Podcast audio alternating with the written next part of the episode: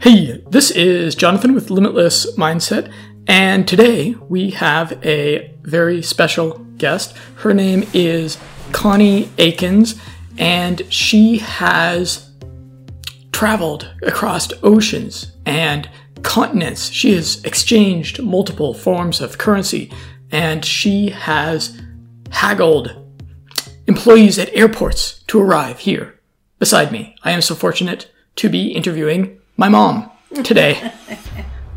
How are you doing? Good. Very glad to be here. So, this is your opportunity to enshrine your story in MP3 format forever. Okay. So, you've come to Bulgaria. At first, just give me kind of some of your impressions of the country. All my impressions are so positive. We have spent our whole time here in the capital city of Sofia, and the people are beautiful and healthy and vibrant and friendly and incredibly social and feels very positive. The whole energy of Sofia is very positive, and we are enjoying ourselves immensely. What do you think is the favorite thing that you've eaten here? Oh.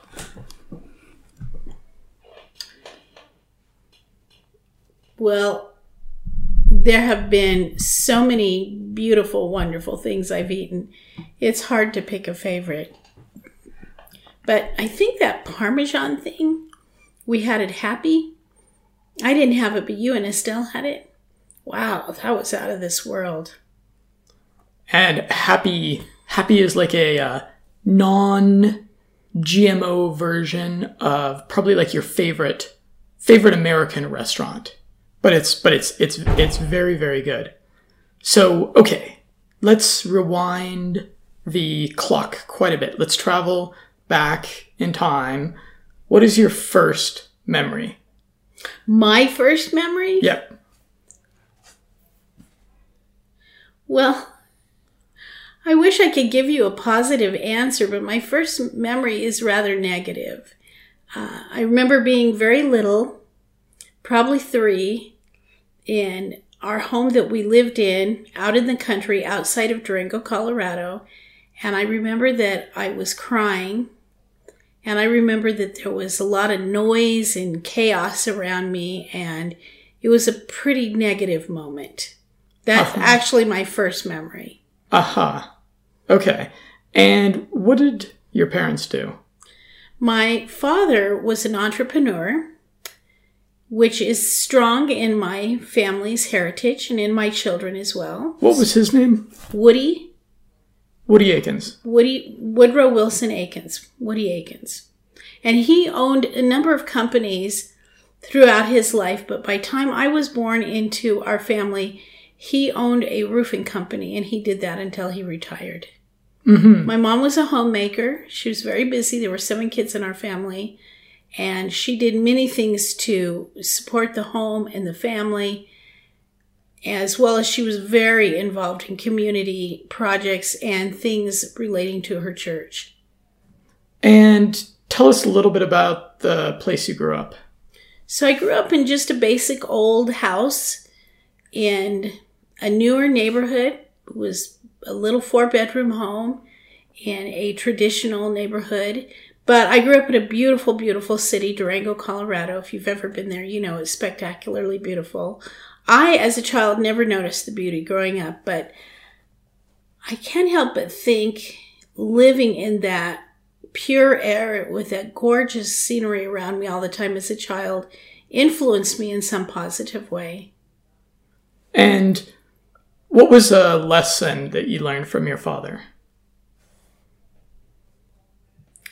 You know, when I was a young mom, my husband and I were going through a really terrible time financially, and I That would be my father. that would be your father, right? My husband and I. Eric Roseland. Eric, your dad.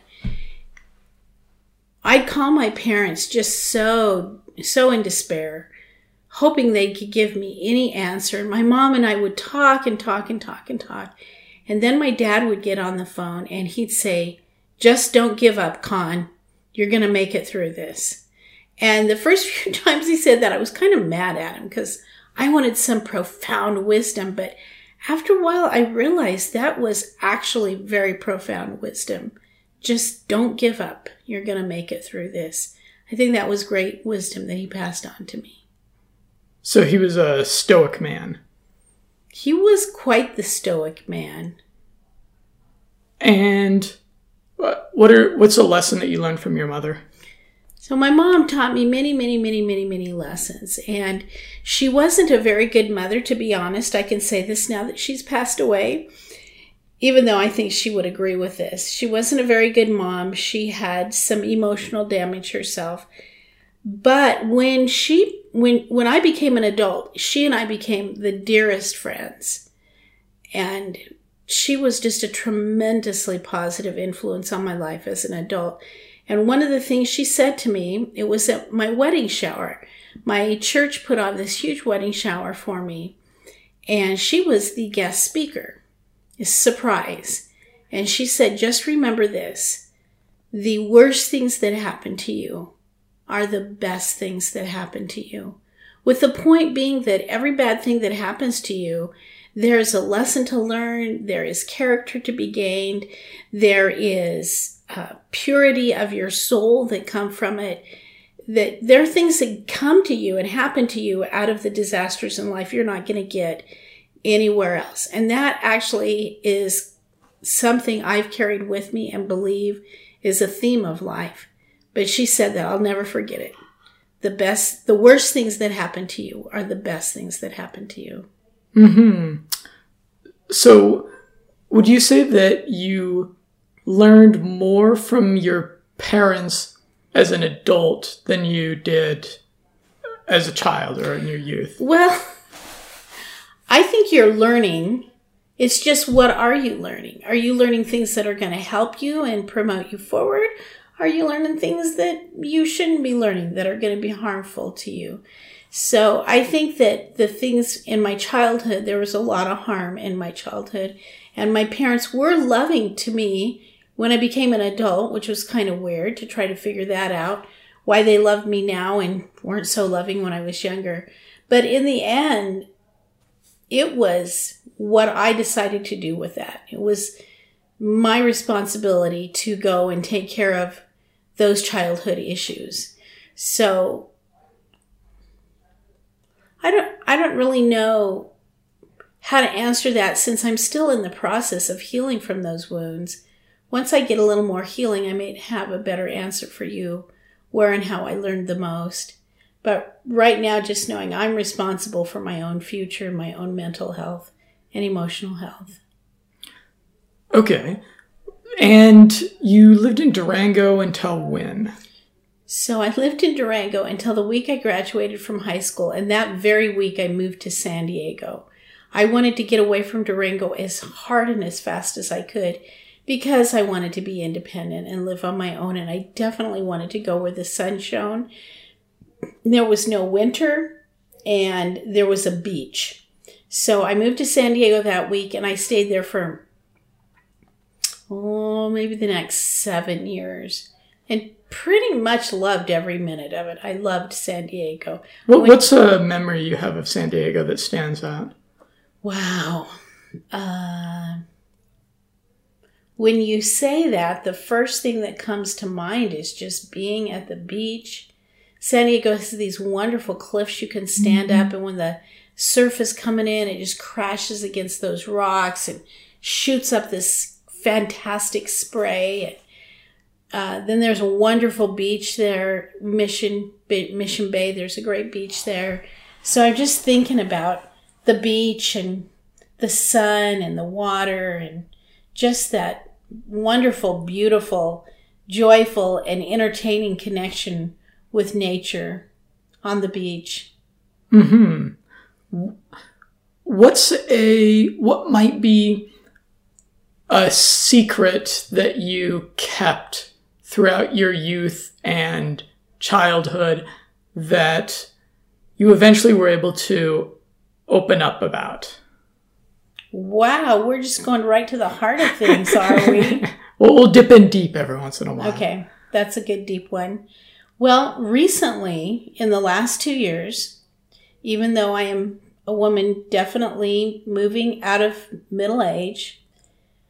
I have discovered the great secret of my life, which is that there was a great sense of fear and terror that drove me to protect myself.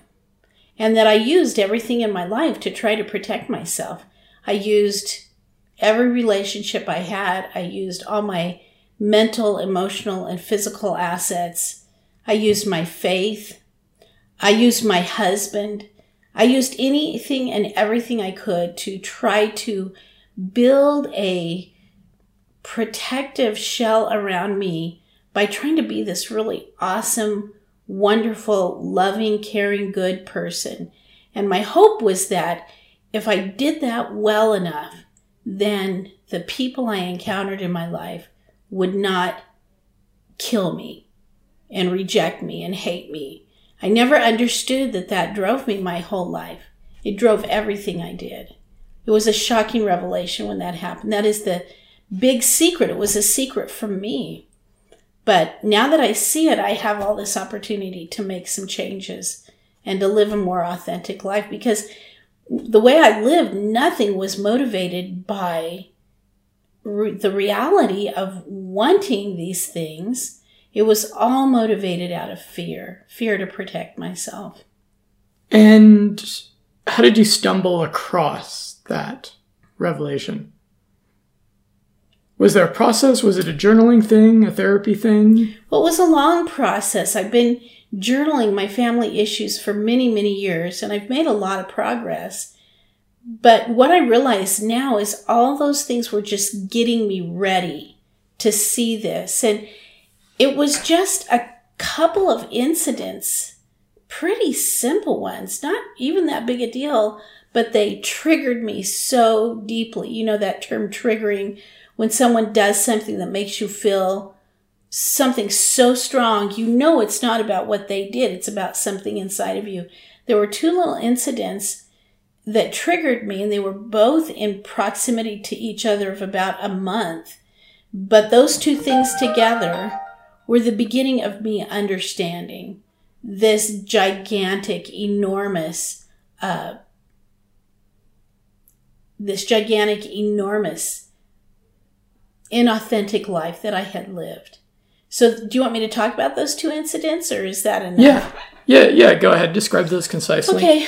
Well, don't ever say concisely to me because I could go on for several hours. But I can generally describe them in this way.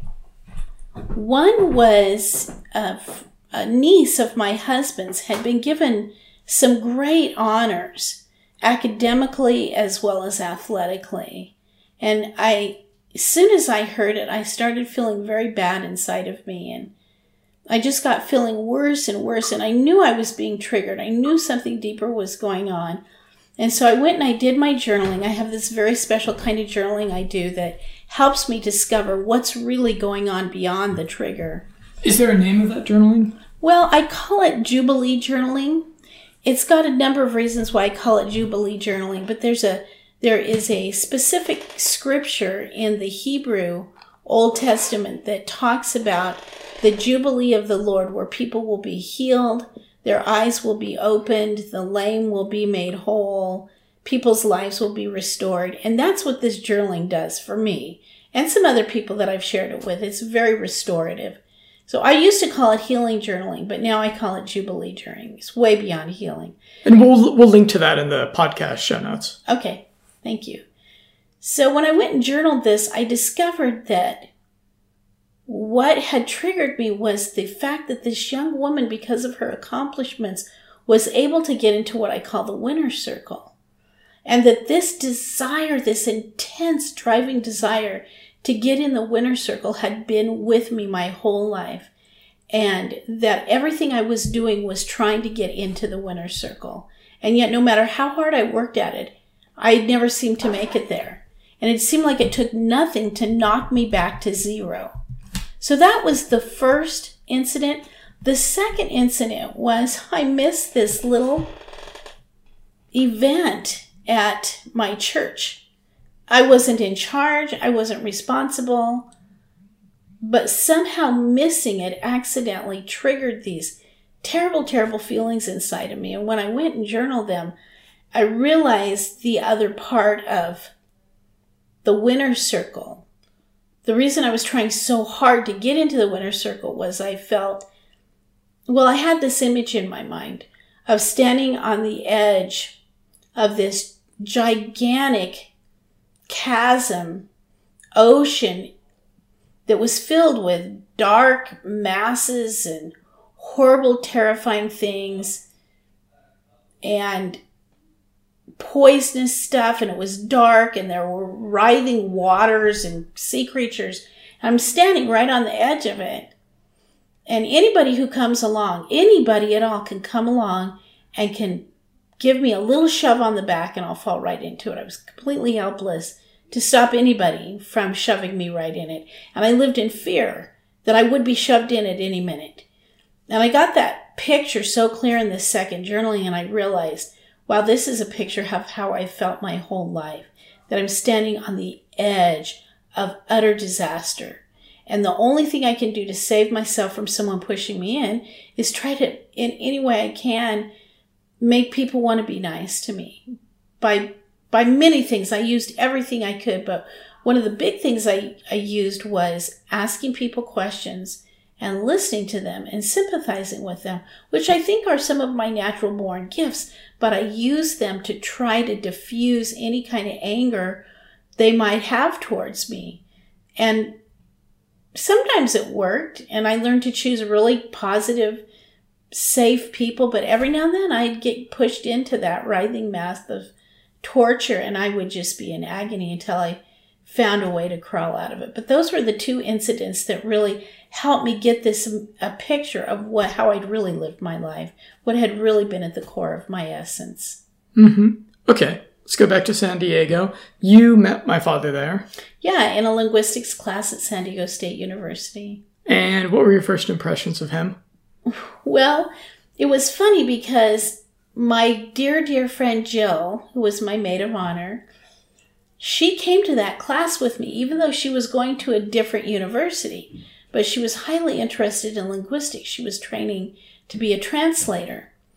And she came to that class with me and she saw this man there, Eric, Eric Roseland, and she had met him two years before and told me all this stuff about him. And we both thought, my gosh, what a wonderful guy, and why can't we marry someone like that?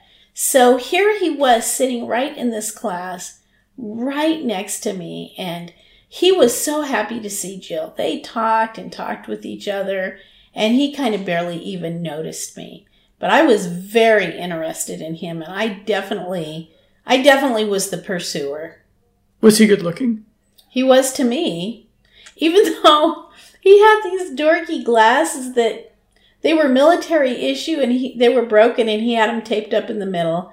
I mean, it was not his best look. And what was the first date that you had? So the first date was two of my brothers had come to town and a, quite a number of us were going to go out for this big Chinese dinner at a really good Chinese restaurant. And I invited him to come. And um, he said sure, even though he had class. He agreed to go with me instantly. But I remember as we were driving, he was driving my car. I had this old, like, this gold Malibu.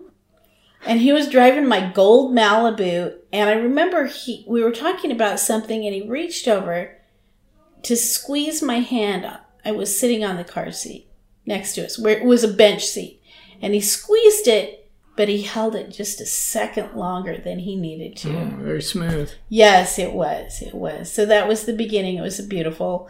It wasn't. I guess it wasn't really a first date, but it was our first time going out. You know, and all my family liked him right away. They're like, "Ooh, yeah, Eric's good. Hang on to that guy."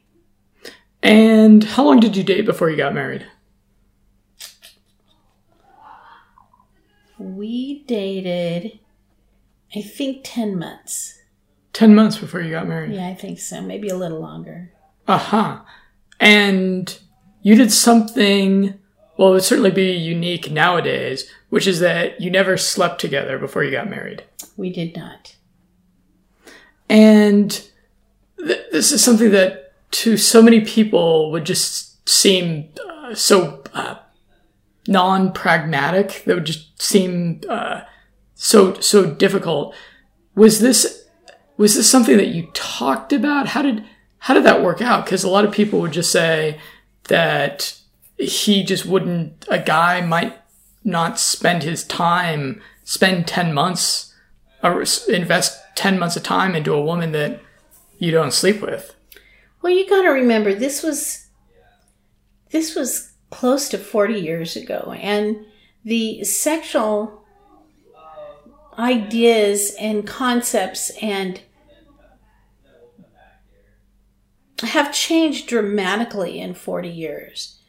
But But you were still in California. It's a pretty liberal yeah, place. Eric Roseland and I, though, were both really super dedicated to being not just this kind of facsimile or superficial rendition or we really wanted to be real Christians, people who actually believed in God, actually believed in the Bible, actually put our faith into our lives in a real way. We both felt very strongly about that.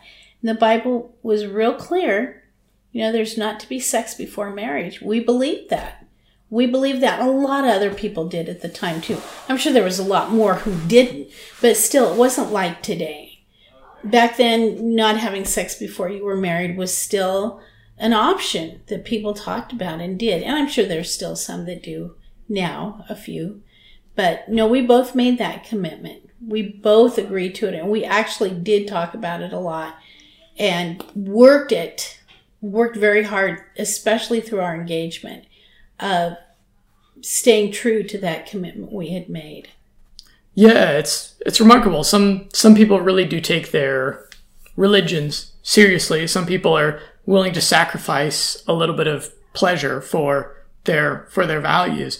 And without something like religion, without some without faith in uh, metaphysical uh, justice for your decisions, it, it's really hard for people to not succumb to the hedonistic offerings available before them. You know, I, I think about this a lot because our culture has changed so much in the last generation or so that I have this little saying I say that we eat, drink, and breathe our culture. We can't help but be influenced by it. And I understand that we're all influenced by it, even those of us who want to stay true to some kind of external value system that is not in sync with our culture. But we are all influenced by our culture. We can't help but be. And I think sexual attitudes are a gigantic cultural thing that has influenced everybody. I think if we lived a hundred years ago, we would all feel like the things I'm saying right now are completely normal and natural and healthy and even good because that was our culture back then. So it's challenging. It's challenging to know where you let yourself flow with your culture and where you choose values that you say, these are my values, regardless of whether the culture accepts and affirms them or not. I heard an interesting uh, theory from uh, kind of an evolutionary psychology perspective that the the purpose of human culture and especially as you travel as you go around the world a little bit you you really when you experience other cultures you you really see uh, what what an interesting thing human culture is. And i heard a, a evolutionary psychology perspective saying that the the reason for culture the reason we we have uh, culture is that it's because human beings take such a long time to mature. Hmm. There's lots of other, many other mammals, hmm. you know, they are born and then within a couple of hours, couple of days, a week or two, they are walking. They're basically able to take care of themselves. But us human beings, we need about a decade, maybe two decades, often two decades before we're, before we're able to take care of ourselves. And uh, culture exists because we need all these different systems of values and social ostracization and kind of shared myths and beliefs that will motivate us to take care of the young until they're self-sustaining. Interesting. That's mm-hmm. very interesting. I I like that idea because you see the the animal world, if we want to call it something so ungeneralized as that. But the animal world, many, many, many, many creatures in the animal world have powerful instincts that provide all that they need to be self sufficient in their environment. But we don't have that, even though we do have some instincts, but we are hugely devoid of the instincts that many of the creatures the living organic creatures have in this in our world that makes them able to reproduce and function and live and thrive. We don't have those and the idea that culture is a substitute for instinct mm-hmm. is an mm-hmm. interesting concept. Okay. What was a time that you thought you were going to die?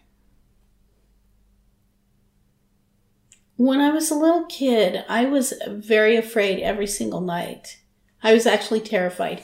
And when I got older, I read some research, and probably many of you know this that the more creative and artistic a child is, the more, and, and not just a child, an adult as well, the more nightmares they have. And I had a lot of nightmares, very scary ones, and I was often terrified. it's kind of funny to think about it now, but in our safe little tiny town of Durango, I was often terrified there was someone in our house that was coming to kill me. So I was scared terribly about that, that I was going to die. I did fear that a lot as a little child, that I was going to die. Hmm. Okay, what was a book that you read like in your youth, maybe when you were a teenager, that had some influence on your life as an adult? There was a book that had a tremendous influence on me, and I read it as a teenager. It was called Hide or Seek, and it was by Dr. James Dobson. And this book talked about children that are raised to have healthy self esteems versus children that are not, how their lives go different directions. And the first chapter of his book, or second, maybe, maybe he had like an introductory chapter, but the first, the first bit of, of powerful writing for me was a chapter called Beauty, the Golden Coin of Human Worth. And then the next chapter was called Intelligence, the Silver Coin of Human Worth. And this is old hat to everybody now, but it was the first I'd ever heard of it that beauty and intelligence are a tremendous source of worth. And if you have them, our culture is going to value you. And if you don't have them, our culture is not going to value very much. But what it did for me was it introduced me to this amazing world that I'm still utterly enthralled with. And that's the world of what's going on behind the words we say, the actions we do, the responses we have what's happening inside of us on that hidden level? The psychology the emotions the the stuff that our brains and our emotion and our heart and our feelings are all struggling with and fighting and and figuring out how to be in this world that book introduced me to that world and i have I found that utterly fascinating from the word go, and I still do. I still love that world and still working on figuring out wonderful new ways to live and survive and thrive and share miracles of what we can do with that world to make all of our lives better.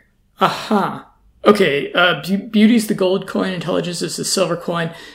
Did you make a distinction in talking about men and men and women? with those currencies. You know, I read this when I was maybe 16. So that's over 40 years ago. And he might have. It was way before we really understood a lot about uh, gender sensitivity and non generalization of human beings. But he might have. I don't remember that clearly. But I do remember this interesting thing he said. He said, just watch when you're watching a TV show or a movie. Someone's good if they're beautiful. Someone's good if they're intelligent. But if they are both beautiful and smart, wow, they are the cream of the crop. Mm-hmm. And then I started watching that and I saw it everywhere. The beautiful, intelligent person was just the most highly sought, highly valued person. Hmm. There's this uh, philosopher I like, Stefan Molyneux. I think I might have mentioned him to you before, and he talks about how there's this uh, interesting dynamic between men and women, where you have young men and young women. You know, maybe they're in their like their early twenties, or or you know, people uh, you know around the same age as me and Gargana, my wife, and that women most most women are somewhat beautiful when they're younger. They have that nice youthful energy, the slimness, they have uh, the curvature, um, and that there's incredible value there. And this, you know, you look at any, like you said, any television show, any advertising, any celebrity, and it's, you, you're going to see beautiful women on your screens, right? And so with, with women, in a sense, women, they kind of receive like a Ferrari when they're about 16, 17, 18 years old, as far as like the value that they have to society. And over time, that's going to predictably decline. Not, not so much if they're, uh, using all the types of anti-aging stuff that I like to talk about on limitless mindset, but pretty predictably that's gonna, that's gonna decline. And then men are very, very different. You know, a, a young, a young guy, I guess, if he goes to the gym or whatever, is going to be uh, about half of them are good looking, about half of them not so much. But the that value and the beauty that a young man has, it's it's a tiny fraction of what a woman is going to have. But the the man's value is really in yeah, in his intelligence and his capacity to build something, to be ambitious, to provide value to the world. So it's kind of, it's kind of interesting because when you have uh, young men and women that are meeting in the sexual marketplace, the woman, her value is exceedingly obvious. Uh, you know, just based upon that first impression, based upon based upon her beauty, based upon her uh, her physical signs of fertility. Whereas the man is a little bit he's a little bit of a question mark because you meet uh, a young woman meets a young man and he seems he seems you know he has a nice personality he seems kind of charming but she really doesn't she, she's not going to give him an IQ test. She's not going to know if he has that intelligence that he's going to end up being like a CEO or some type of entrepreneur or someone who does really well for him, or if he's going to end up being a real loser. And so, uh, so Stefan, it, he talks about how uh, women need, women, at least traditionally, perhaps this is something that we're losing. They have these different ways of kind of sniffing out a guy and and fi- and figuring out if he's going to be if he's going to be a good bet. Because when the man chooses the woman it's a little bit less of a of a bet that he's making. Because all those signs of fertility they're just they're just so clear to see. So that reminds me of a funny story do we have time for a funny story oh yeah so this story in some of your some of your readers may your your your listeners, sorry, may know this wonderful story about the husband store. That in New York City there's a place called the husband store. Have I you bet. heard this? Uh, maybe. Okay, so there's a husband store, and it's five stories high, and each story you go to has a kind of husband on it. You can go pick out any husband you want, or you can go to the next floor and see what they have up there. There's only one rule, and that is you cannot go back to the floor you left. Hmm. So the story goes like this On the first floor are husbands who are good looking. So a woman and her friend goes in and are like, wow, look These at are like the mannequins that are down there. At the No, these are level. actually real husbands. Ah, they can okay. pick one out and take them home. They can be displayed in the glass. no, they go in and look at them. They're still standing all around. I guess they can touch them and talk to them and, you know, You'd want to touch them a little bit, make sure all the parts are working. or something like that. That's right. So the first the first floor is the good looking men. And a woman and her friend go in and they're like, wow, this is the greatest thing ever, a husband store. Let's see what's on floor two. Of course, right? So they go up to floor two, and these are husbands who are good looking and great providers. And they can't believe it. Here are all these wonderful looking guys who are also great providers. And they see three or four right away that are wonderful prospects. But then they think, let's see what's on the next floor. So the third floor has husbands who are good looking, great providers, and love children. And now they're just blown away. Here are all these good looking guys. They know that they'll be provided for. They know that they'll love children. And again, they see several models they would really like. But they think, well, there's two more floors. How can we stop now? So they go up to the fourth floor, and here are husbands who are good looking, good providers, love children, and love their wives' mothers and their own mothers. They love their mothers. And so, of course, this is the, the ultimate a man who knows how to love a woman because he loves his mom. Hmm. And they need to pick out a husband. They know they do, but they just can't imagine what's on that next floor, right? What could be on the next floor? They cannot deny the desire to go to the next floor. So they get in the elevator, they go up to the top floor, the fifth floor, and they get it out of the elevator. They can't go down now. They can't go down exactly. And guess what they see on the fifth floor? No husbands, no man at all. It's empty. There's just a sign that says, see, this is just to prove that women are never satisfied. Mm. Now, And is there, is there cats and pets up there though? Consolation, furry consolation. they need some kind of consolation. Hopefully there's margaritas. That's every woman's greatest consolation. Well, it's mine. I guess I shouldn't say everyone, but so but here's the thing, across the street is the wife store. Now, if you go in the wife store, on the first floor you'll find good-looking women. Okay, really beautiful women.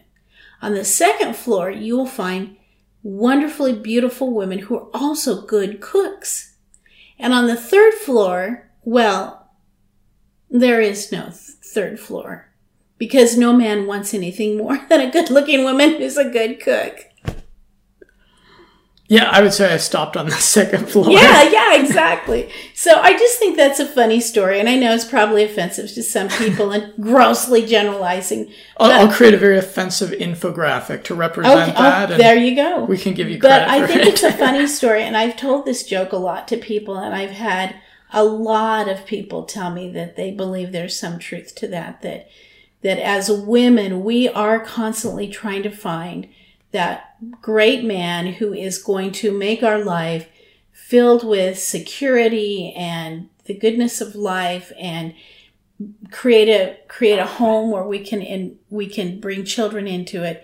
But on the other hand, I think that that men are looking for much less in a wife than women are looking for in a husband, and it it can create a lot of problems in marriage or in any relationship when the man is completely satisfied, but the woman is still wanting so much more. And I think that leads to the breakup of a lot of relationships. hmm Okay, so how long were you guys married uh, until I was born? That's a great question. You were born in 85? 85, four years. So four years. We're married in 1981, four years. hmm And I was born there in Durango, where you're from. Correct. You and Alex, your brother. hmm Yep. Yeah. So I have uh, two brothers, Alex and Woody, and then I have a little sister named Estelle. And we lived there in Durango as a family for how long? Two years. Just two years. Yeah, And then we moved back to San Diego. correct. But it didn't go well there. No, no, we had a lot of difficulty there. It was very difficult. We lived in San Diego for three years. Very, very difficult years. And then Eric got a new job that transferred. It, it was just it was financial difficulties there. There were a lot of difficulties, but the big one was financial. It was just horrifically financial problems, job problems. But then we moved to Denver and everything just wonderfully resolved itself. And we lived a quite a different life when we finally were able to move to Denver. And I'll try to answer the question that I first posed to you. My first memory, I have a couple of, I think I have some vague memories of San Diego, Hmm. of uh, a, a small uh, first floor apartment Mm-hmm. that we had there. I vaguely remember that, but really not Mm-hmm. not much. I think I do. I remember flying. Ah. I, th- I think I should probably call that our first memory Mm-hmm. because I do remember flying. I remember that was. I'm pretty sure that's the first time I flew. You did fly one other time before that, but well, actually two other times, but you were very, very small. Mm-hmm. You weren't even two yet, so I don't think you remember. Mm-hmm. Yeah, I think I remember flying and just finding it very exciting. Mm-hmm. Wh- Which I they say that your first memory has a lot to do with the way the rest of your life kind of goes, or the lens through which you see the rest of your life. And my life has been pretty exciting, so that Mm-hmm. That platitude would Yes, hold some veracity. I think Yes. probably for both of us, right? yes. Okay, and then we moved to Denver, and we lived in a haunted house. We didn't live there first off. We lived in this lovely little apartment, uh, townhouse apartment, upstairs, downstairs, Where? over in Littleton. Littleton. That's right. Remember, it was down, this road went down, down this hill to our street, and we called our house the Hidden Valley Castle. That's right. Do you remember that? Something like that. I don't remember that place much. Yeah, no, we only lived there a year. And Mhm. then we were able to buy a house. We were very happy about that. Because yeah, Dad had a, a career as a computer database administrator right, that was right, taken off. Right. And the money and the housing was so, so, so incredibly affordable. We were able to buy a Yeah. home. How much did that house cost? I think it I think it cost fifty thousand dollars. Wow. That I was a know. different time. No, truly. It wasn't that long ago, but yeah, that house definitely appeared to all of us to be haunted. but not to Dad.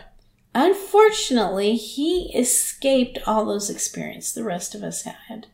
Yeah. That's that's interesting, isn't it? It is. It is. So, yeah, we lived in this house. It seemed like a pretty normal house, but we would just, we pretty consistently have uh, experience of uh, malicious, terrifying spiritual forces. Yes, There. definitely.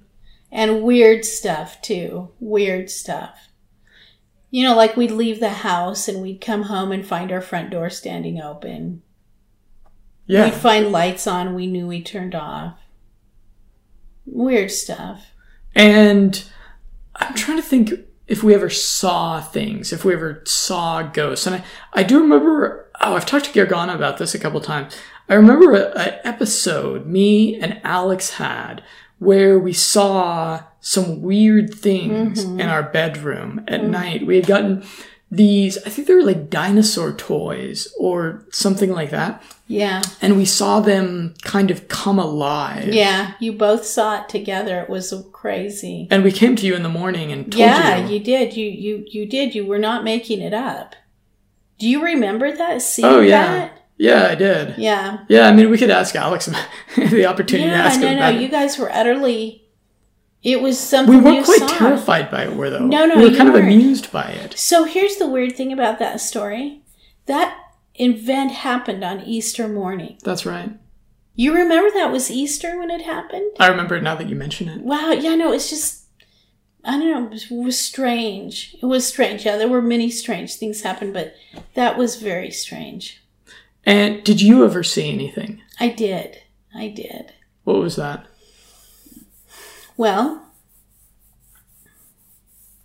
one night when I was almost asleep, you know that that in between world where you're not awake and you're not asleep, but it's almost like it's its own little world, the world where you're dropping from one to the other. I was laying in bed and I don't know if I opened my eyes and saw this or I saw it in my mind's eye, but there was this big rock about the size of a skateboard. Does that look like about the size of a skateboard?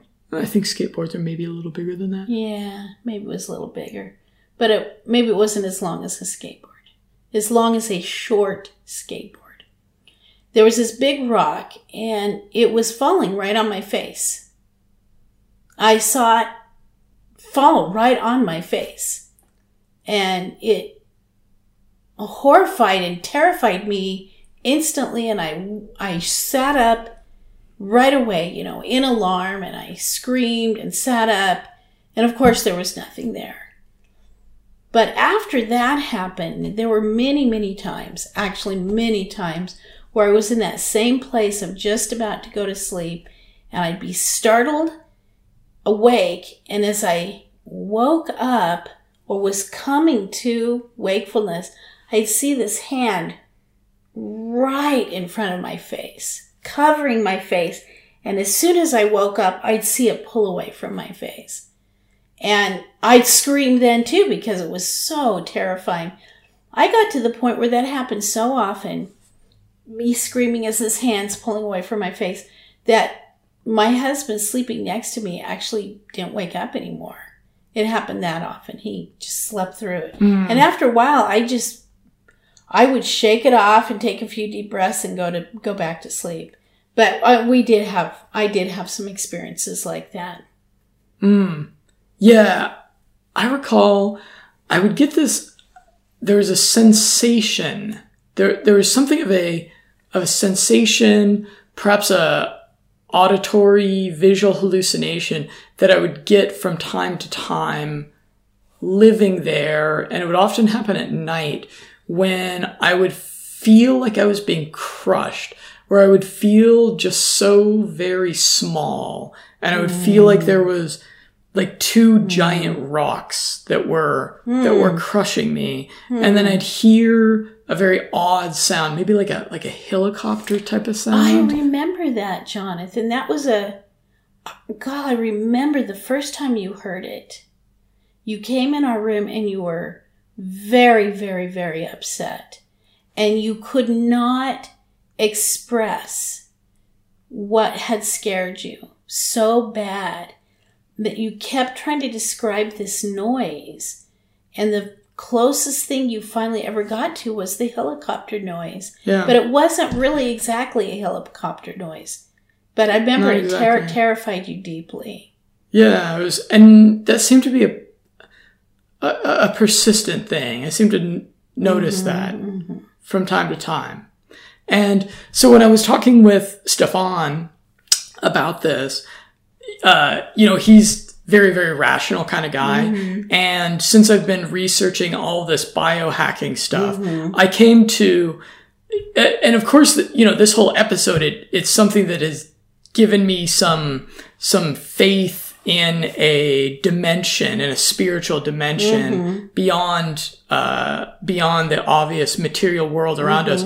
But since I've been researching biohacking stuff, and I've learned so much about, about mold and mm-hmm. mold toxicity and the responses that we have to mold toxicity kind of gave me a, a, a bit of a hypothesis on this that many many homes have have mold in mm-hmm. them and a lot of times it can cause different it can cause hallucinations. It can cause all sorts of health problems. It, it's it's really quite a negative thing. If you if you're going to live someplace you want to actually be kind of mindful of if there's if there's mold there and uh, are these kind of responses maybe having health issues maybe even having hallucinations this can be a, a genetic thing actually and so when i was talking to stefan about this and i was saying that me and my brothers and my mothers all experienced this uh, all these terrifying things there. But my dad didn't experience any of it. Perhaps, perhaps that was a thing where there was, where we were having a, uh, a, some kind of psychosis in response to mold. And because I have 50% of your genes, I experienced it. We, exp- the kids experienced it, but he did not. It's, it's one way to, it's one way to look at things. And then it went away when we moved. So- Right? Right, it did. I agree with that, John. But here's a good question to think about. Why were our hallucinations of such a horrific nature? If it was just a mold hallucination, there's nothing to make them into something that was so dark and negative and mm. terrifying. Yeah. What what created that? So you know, and your listeners I'm sure know from everything I've said so far, I do believe in that spiritual dimension. I do believe in light and dark. I do believe that dark is out there and it wants to destroy and hurt and scare and uses fear as a destructive tool. But I do think it is interesting. And you know, here's what I think too. I used to think I knew everything. Uh, not every everything, but I used to think I knew all the answers. I don't certainty, higher degree of yeah, certainty. I don't perhaps. anymore. I think there's a lot of things I don't know that none of us know. And faith is a great thing. It really is, but it doesn't mean you know all the answers.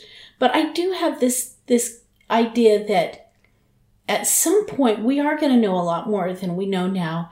And some of those things that we cannot explain, just like in ancient time, they couldn't explain where thunder came from, why crops failed, why a little scratch would kill a person and another person would live through it. I mean, we know all those answers now. At least most of us do. I think someday we'll have the same kind of answers for this stuff. And I think someday we'll have a much greater understanding of the spiritual realm as well. I know that there's a lot of people that don't even want to acknowledge there's a spiritual realm, but I think it's as big and as real as our material world. We just don't have the tools to understand it, eh, to diagnose, to analyze, but someday we will. And we'll have all kinds of answers we don't have now. Would you say you've had uh, experiences that are positive of the spiritual realm, which are as visceral as those negative experiences? Oh, absolutely. Can I share one? Yeah, yeah, yeah. Okay, so here we go. So many, many years ago, when you were a baby, you maybe not a baby, maybe you were two or three. We were living in San Diego. We didn't have much money. We'd had a lot of bad things happen. One of the things that had happened was I'd gotten in a bad collision, auto accident, and we were borrowing a friend's car because our car had been totaled. This friend's car was quite old and it didn't have a working gauge, fuel gauge. It didn't have a working fuel gauge. And your dad and I had saved up a bunch of money, not a bunch, but enough money so we could go out on a date. We went out to the ocean area, Pacific Beach, and we watched a movie. And we were driving back from Pacific Beach, going east on Highway 8, and we were going to go to a restaurant we loved called Hungry Hunter. And we just came over this little hill from the beach and there were several freeways all coming together at that point there was five coming down from the north we were on eight there was a couple little local freeways coming in or out and we had all these roads coming together and there was no shoulder anywhere just these cement walls with just 18 inches or two feet of blacktop between the lane and the wall. And it and in that spot we ran out of gas. And somehow we coasted to stop in this triangle, this tiny triangle of space where roads were coming together, but it was a s- excluded space mm-hmm. and we stopped there. And so cars were coming on our ref on our left, they were coming up from our right from another road and we were out of gas and night was falling. And Eric said to me, I'm going to go get gas. I don't even think we had a gas can in the car. and he had to run across the freeway because we were right in the middle of the freeway. He had to run across the freeway, and where we stopped, now there's a big hotel there. I went and looked at this on Google Maps recently. really? There's a big hotel, but back then there was nothing. It was just open hills. And he had to find his way to a gas station.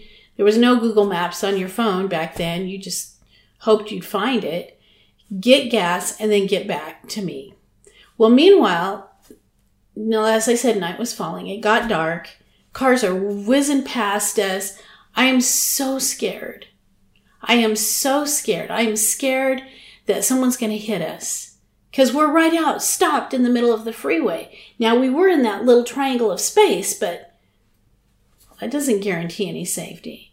I was scared that if I sat up in the car, someone would see my head in the car, come back around and stop and kidnap me and rape me and kill Right, me, beat yeah. me up, whatever, sell me into slavery.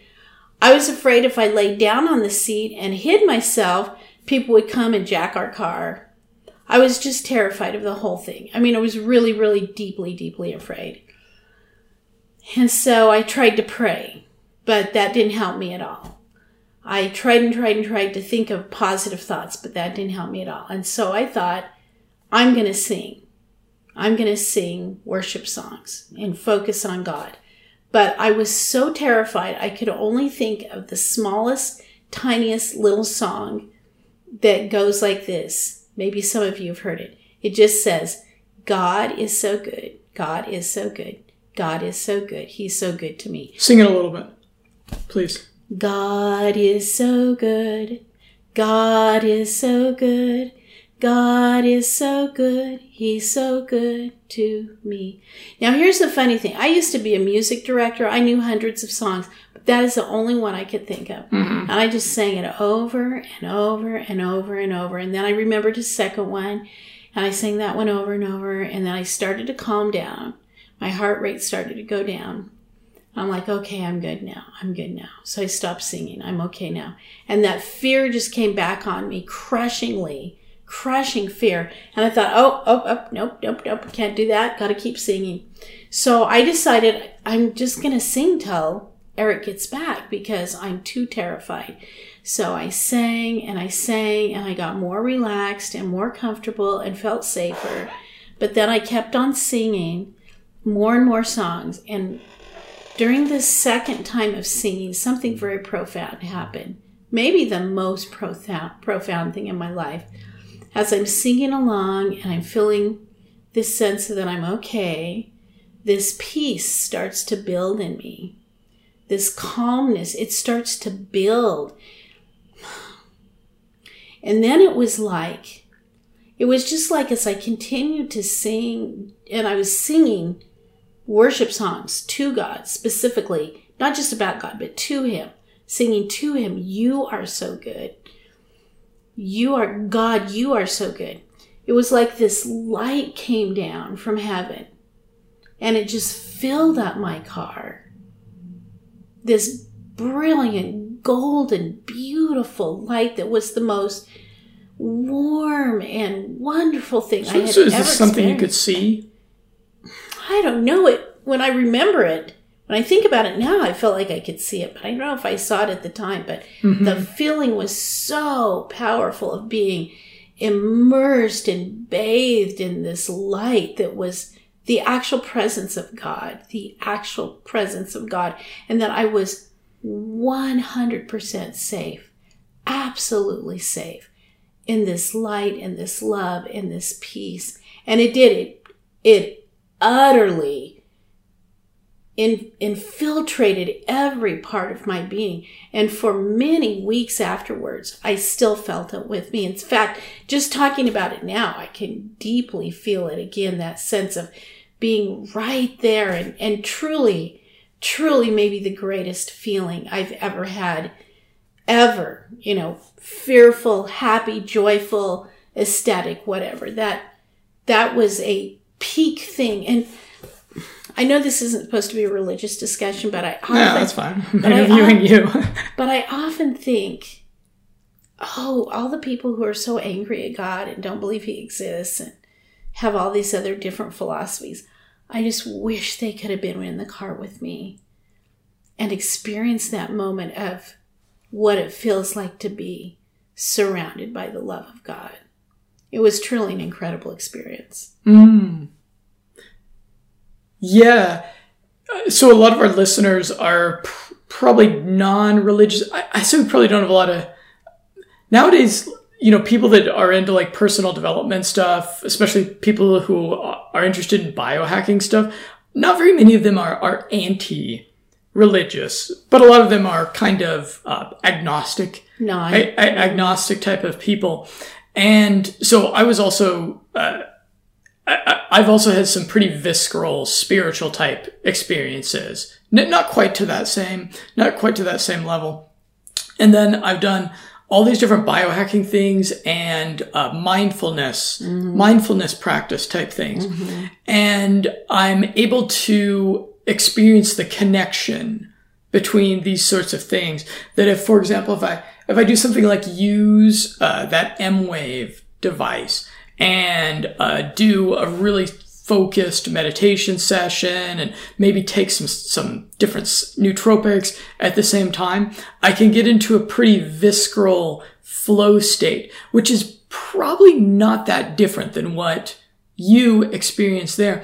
And so the the the, the kind of takeaway is that if you're if you if, if you're not going to be a religious person which if you're not you know you should look at both sides of the arguments you know read books about atheism and then read books of people uh, li- like the kind of books i was talking about in my interview with uh, lincoln cannon who's the the christian transhumanist.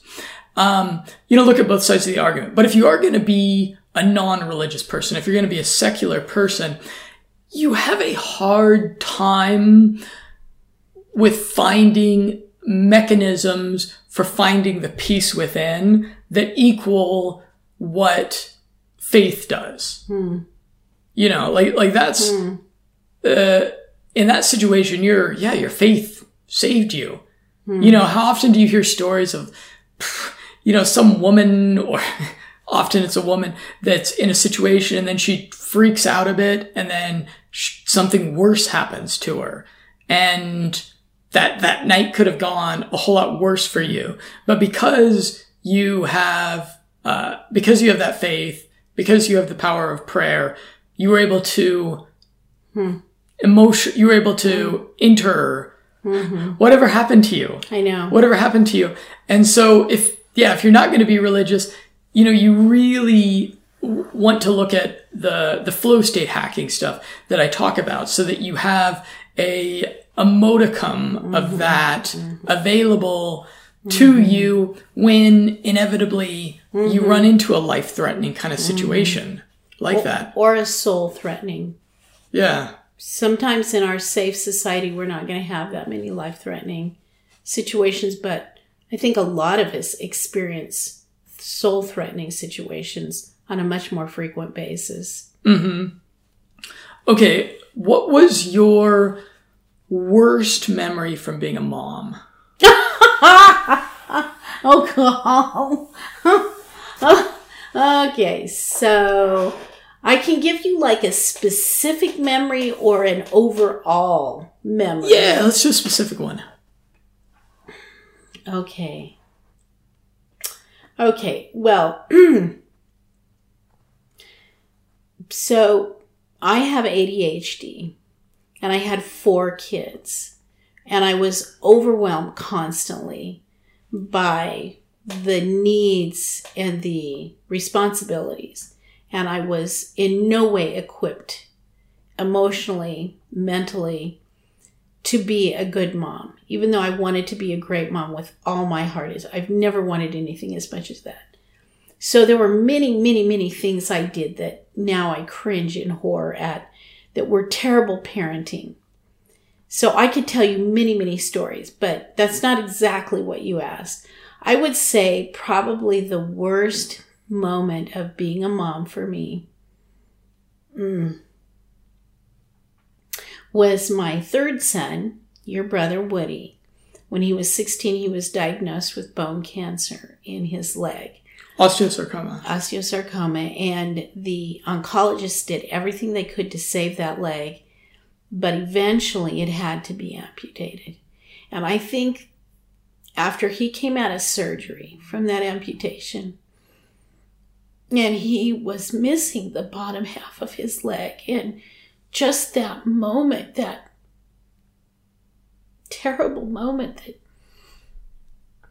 his leg had been cut off, and the look in his eye when he looked at me after he came out of surgery. That was a really bad moment. Oh yeah, yeah, yeah. It'd be uh, hard to imagine anything worse than that. And Well, I mean, there would be something worse than that. Would be, right, right, to lose that but child. but yeah, It was I can see. I can see how that would be. and they they put on a prosthetic right away. It's just a simple, dumpy little prosthetic, but they give it right away because they found that for people who undergo an amputation, it's very difficult to have that limb missing visually. So they put on this simple prosthetic right away so there's at least something there as they begin this enormously long recovery period. So he did, he had this little kind of plastic, prosthetic, plastic Mhm. little foot. Oh, good lord, I just will never forget seeing that plastic foot. Yeah, Yeah, no, it was very painful for me. yeah, and and you know during that time, uh, you were there beside Woody's hospital bed for years. years. Truly. And wow, well, I you know I I I kind of avoided that. Well, you know, I was kind of mad at you kids for doing that. Estelle did too. We drug her along. But then I talked to some other moms, cancer moms. That's what we call each other. They said that our children were all the same way. And that helped me understand it's it's kind of unbearable for your children. They shouldn't be expected to move through all this cancer stuff with their sibling. It's very hard. It's impossibly painful. So I don't think that anymore. I think you, you know, and you were much older, John. You were just trying to do your life. Yeah, by know? that time I was kind of getting started with my entrepreneurial career, and I think right. I lived downtown then. Right? You didn't even live at home anymore. And it was I was like, well, I I'm really hope my brother survives, yeah. but it was I yeah I I. I don't even know if I chose to avoid it, but I was like, I'm just gonna stay real busy Yeah. with what I'm doing and try to give Woody and you guys calls every week to see how stuff is going. Mm-hmm. And you know, when I hear okay, when I when I go back to this these memories of that episode with Woody's cancer, fighting cancer for five years. No, longer than that, definitely. How long do you think? You know, it's so funny because it is such a blur. But I would say, I'd say probably more like seven. We can ask him. Okay, yeah, because he had cancer three times, four times. he had the initial diagnosis and then he had the re-diagnosis that caused the uh, amputation but then he had i believe five more diagnoses off of that after that where they continued to find tumors in his lungs from the bone cancer that had migrated all over his all over his body you know the lungs lungs are this ideal place to for those cancer cells to sit down all those juicy warm little nooks and crannies and start growing so he so i think he had seven diagnoses altogether Mm-hmm. And, and so when I think about this now, I have a different emotion than you. The ang- the emotion I have over this is anger because of of all the books that I've read and all the things that I've learned about uh, about biohacking and, and about health, and it seems to me that that whole uh, epi- it seems to me that our that our family probably didn't have to go through all that. It seems to me that that Woody just became a uh, yet another profit center for the pharmaceutical hospital industrial complex because as I've as I've read some more books and learned about uh, all these different types of supplements. Yeah, uh, Learned about uh, things like the C60. Learned Yeah. about things like fasting. The Gerson. Le- yeah. yeah. learned about um, all the different ways to detoxify Yeah. this uh, the what do they call it the the hack slash and burn method Mm-hmm. for cancer which is as soon as they pick up a little as soon as they pick up a, a tumor somewhere in their scan in in your scans they just say okay let's pump more radiation. You know hey you got some some cells that are going awry in your body. Let's stick a bunch of radiation in there so that you have a whole lot more cells that start to have this particular issue and then let's do some surgery so we can spread the cancer cells around a bit hmm. more and then you know and then we can bill medicare for $500000 for an operation I, I, I I believe that someday, Jonathan, we will look at how we've dealt with cancer in this modern age with these horrible poisons that we pump into people's bodies. Someday we'll look back at this and say, my God, we were monsters. But now the medical field, this is the best they have. So if you're going to go to a regular doctor, regular oncologist, this is all they're going to be willing to do because they feel like as scientists, this is the best they have to offer. And they are very, very skeptical of all these other methods because they're not trained by them. Even though some medical schools are now starting to open their doors in their eyes and their hearts to more healthy practices in treating disease than just going down to the pharmaceutical route. And you know, if I got cancer, I would definitely go the natural route. But when it's your child and they're 16 and there's other people involved in making the decision, mm-hmm. you just don't have that same freedom. Okay, so you came all the way here to Bulgaria to meet my new family. Mm. And it, it's really kind of funny. So, my last name is Roseland, of course. And Bulgaria is officially, unofficially the land of roses because they produce a lot of roses. So, it's kind of one of those, those twists of fate in life that makes you think that perhaps your life is like a novel that someone is writing hmm. because it's uh, poetic, mm-hmm. you know. And so you've come here to yeah to meet my wife Gergana mm-hmm. mm-hmm. and to meet uh, their family. What what was your impression of Gergana? I believe you first met her on Skype, right? Well, I'm just shaking my head and smiling in this moment of silence. I love Gergana. I think she is just the perfect woman for you, John. I love how cute she is and tiny and vivacious and funny. Like one time, I have to tell your listeners this. Jonathan sent me a video. In fact, I was looking for it last night. He sent me this short video just talking to me about something. I don't even know if it was a minute long. Maybe it was two minutes, but it was a short video. And Gergana got behind him and gave him bunny ears. And he goes, Oh, great, bunny ears. Thanks, Gergana. But she kept those bunny ears up the entire video. She's very playful. And she's, but she's got this like super pragmatic side to her as well mm-hmm. you know, and she's very confident and able to hold her own in this very authentic way. She's not trying to be this super confident modern woman. She is a super confident modern woman. She's many great qualities. Yeah. Uh, yeah. And I would say that the the the relationship we have me meeting her a lot of people when they're talking about their their spouse or they're talking about a, a love story they there's there's a sense of entropy in the story that they're you know you'll hear people say oh I was just so fortunate I was just so fortunate to meet this person you know you hear that a lot or people believe that, you know, God delivered them their soulmate or whatever, or they found their soulmate because that's what the destiny was. And that's not the case with us.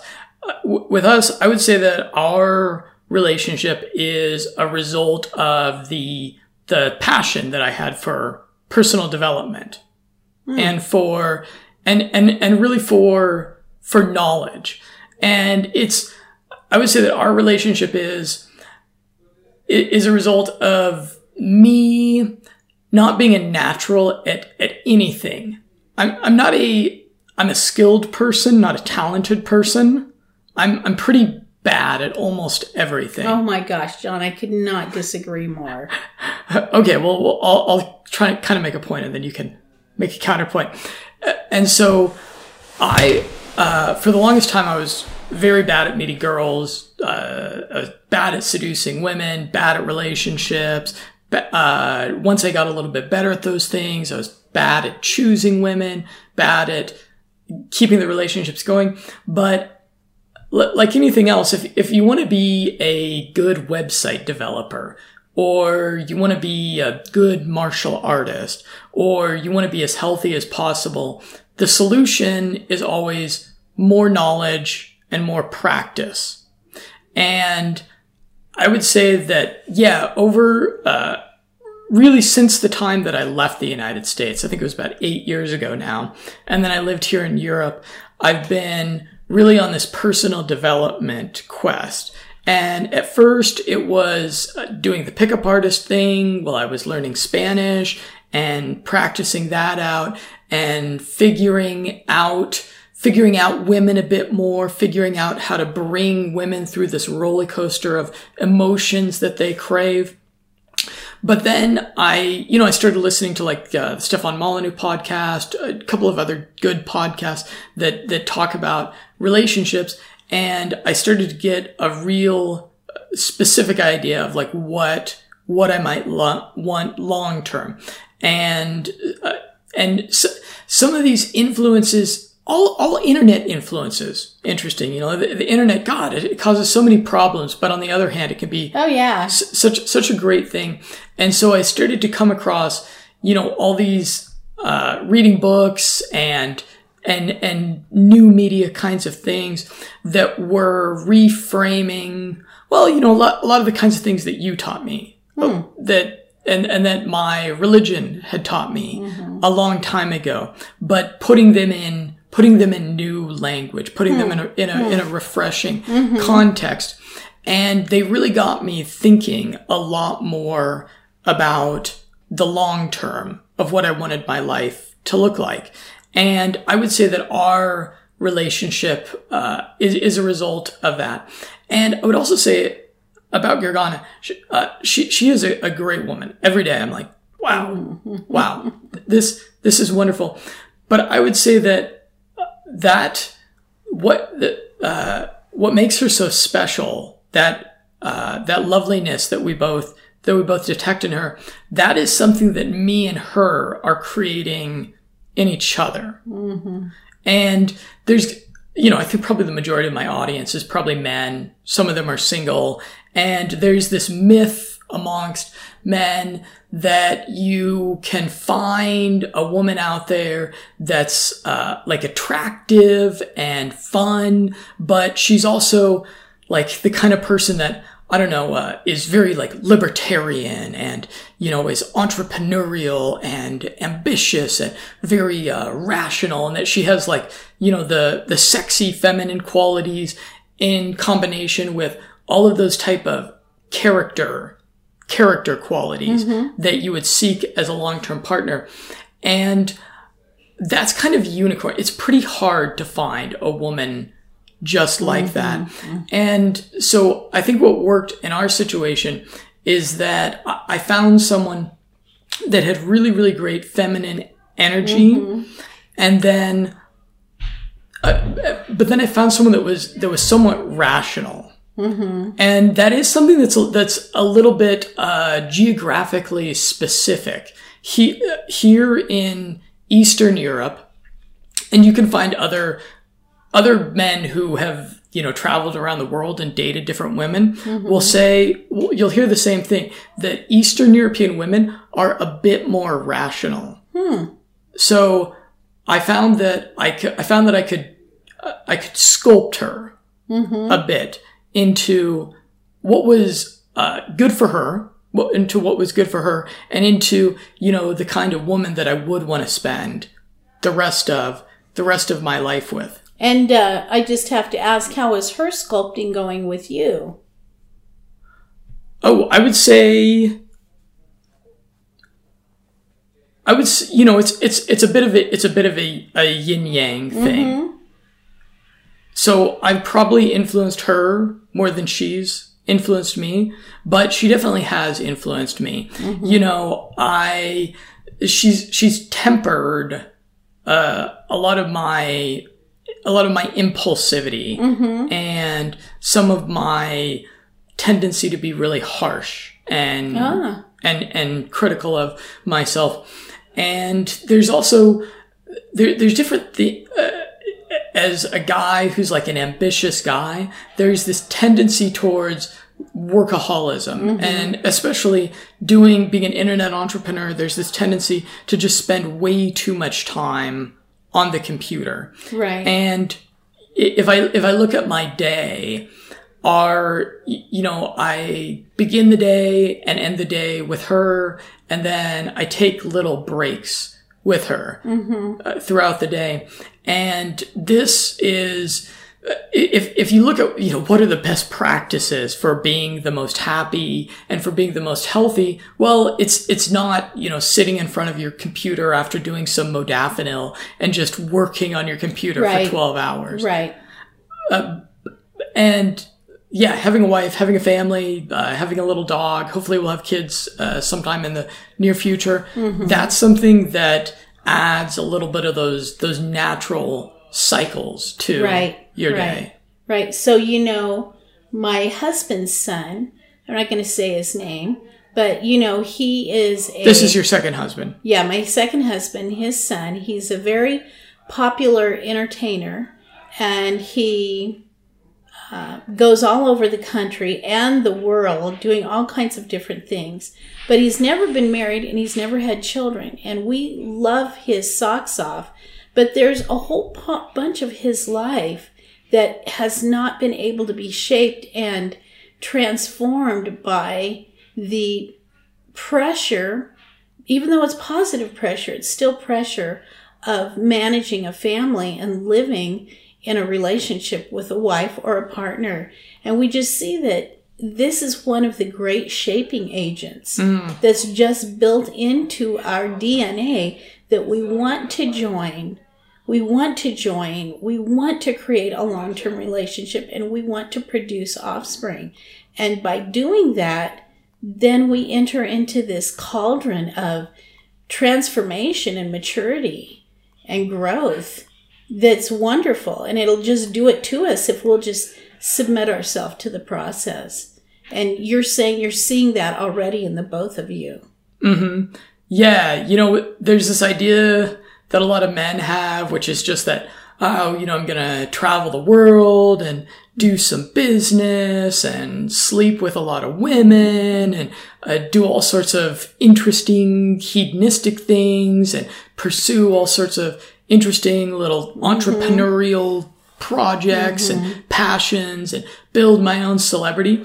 And so I've been hanging out with those kinds of guys for like Right. eight years now. You've been one of those guys. oh yeah, and and and the truth is, those kind of guys are really cool until they're about forty five years old, and then they're they, they're kind of awkward at parties mm-hmm. and they're they're all that cynicism starts to add up. Mm-hmm. They're just well, I it's just not it's not a long-term strategy well, for and I think when you get to that age too, you think, wow, if if I got married today and I had my first child a year from now, I would be 65 when they're going off to college. You know, Mhm. they start thinking that thought, and it's a sobering thought. Up until then, you've just been fine. you think about that. I, you look at your life and you realize, my gosh, I'm so much further along than I thought I was. It can be a scary thought. Mm-hmm. Okay, so you have a flight to catch I do. shortly.